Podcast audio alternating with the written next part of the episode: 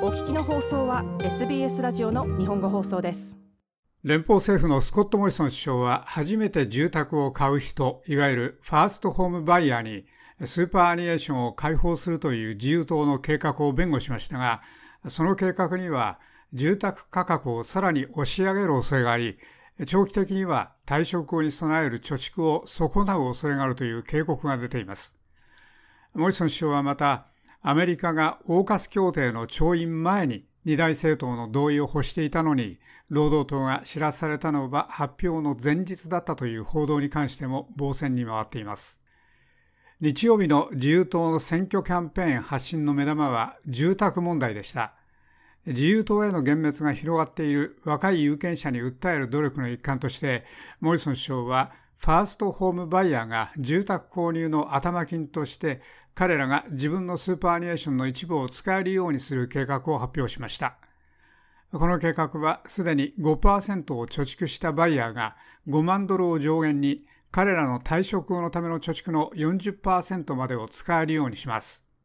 批判勢力は住宅市場に参入する人々が増えて住宅価格が上がるのを心配してその政策に警鐘を鳴らしました。連邦政府のジェーン・ヒュームスーパーアニエーション担当相は ABC とのインタビューですでにそうなる恐れがあることを認めました。住宅購入の決定を早める人が多くなると想像しています。ですから短期的には住宅価格が急騰するかもしれないと思います。ヒュームスーパーアニエーション担当省でした。その後、その住宅を売った場合は、購入資金プラスその分の資本利得をスーパーアニエーションに返さなければなりません。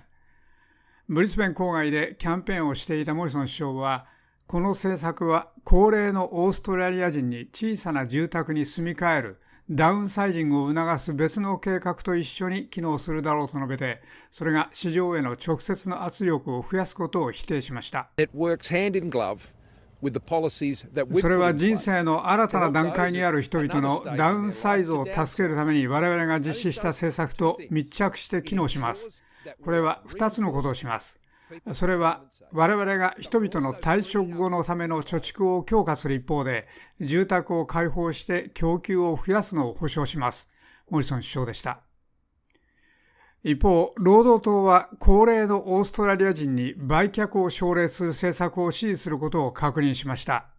その政策は彼らが不動産の売却代金のうち最高30万ドルまでを自分のスーパーアニエーションに積み立てるのを認めます。労働党の影の蔵書ジム・チャーマーズ氏は若い人々が自分たちのスーパーにアクセスする計画を経済的な破壊行為と呼んでいます。自由党はそれが住宅価格にとってどういう意味になるのかについて理解できません。しかしこれが住宅価格に大変悪い影響を与えるという証拠は明らかです。それは人々が住宅市場に参入するのをより容易にするのではなくさらに困難にするでしょう。そしてそれはその過程で人々のスーパーを破壊するでしょう。チャーマーズ氏でした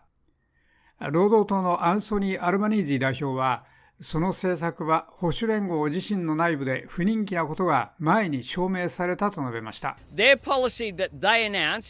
彼らが昨日発表した政策は長期にわたってポール・フレッチャーとかスーザン・リーとか彼ら自身の政府の彼ら自身の閣僚に反対されてきました。アルバニージー代表でした。強力な反対者にはピーター・ダットン氏やジョン・ハワード元首相などがいますが、モリソン首相は彼らは考えを変えたと強く主張しています。私は昨日、ピーター・ダットンやジョン・ハワードと一緒で、彼らは熱心にその計画を支持していました。これはしばらくの間、私が目標にして働いてきたことです。そして記者のではダットンとハワードは考えを変えたのですねという問いに対してモリソン首相は明らかですと述べました。ジャック・ジョブ氏とそのパートナーはメルボルンに不動産を買うために長年貯蓄を続けてきましたが彼は自分の家を持つ夢が現実にならないのを恐れています。特に銀行が今後1年かそこらで価格が10から15%下がると予測して以来、私は明らかに値段が上がるのを心配しています。私はこの新しい政策でその値下がりが実現しないかもしれないのが心配です。ジョブ氏でした。モリソン首相はまた、アメリカがオーカス協定の調印までにオーストラリアに二大政党の両方の支持を確保するよう強く主張したという報道に関して、昨日詳しく聞かれましたが、労働党では発表の1日前にそれについて聞いただけだとしています。モリソン首相は、労働党は信用できず、その報道は出ためだと言っています。オーカスは画期的な協定で、オーストラリアがこの70年間に結んだ最も大きな国防安全保障協定です。私は労働党でそれを危険にさらすつもりはありませんでした。その報道は絶対に誤りです。我々はその要件が何であるかを完全に理解し、それらを100%満たしました。モリソン首相でした。しかし、アルバニージ氏は違う意見です。私はいつも国家安全保障の説明を受けています。その首相が常にしているのは、彼の政治的な利益を国益よりも優先していることです。私がしなかったのは、人々に個人的なテキストメッセージを公表したことがないことで、ましてや他の国のリーダーとのものは出しません。アルバニージー氏でした。誰が政権を獲得するかを決めるグリーン党がブリスベンでキャンペーンを発信させました。グリーン党は国会で勝敗を決める力、あるいは白昼国会で交渉力を持った場合のウィッシュリストを公表しました。それには、歯科や精神衛生をメディケアに含めること、新たな石炭やガスは開発しないこと、手の届く住宅供給をすること、無料のチャイルドケア、学生の借金をなくすこと、収入支援を増やすこと、心からのウルル生命を進めることなどが含まれます。リーダーのアダム・バント氏は、彼らが大きな買い物をどのようにして支払うかを概説しました。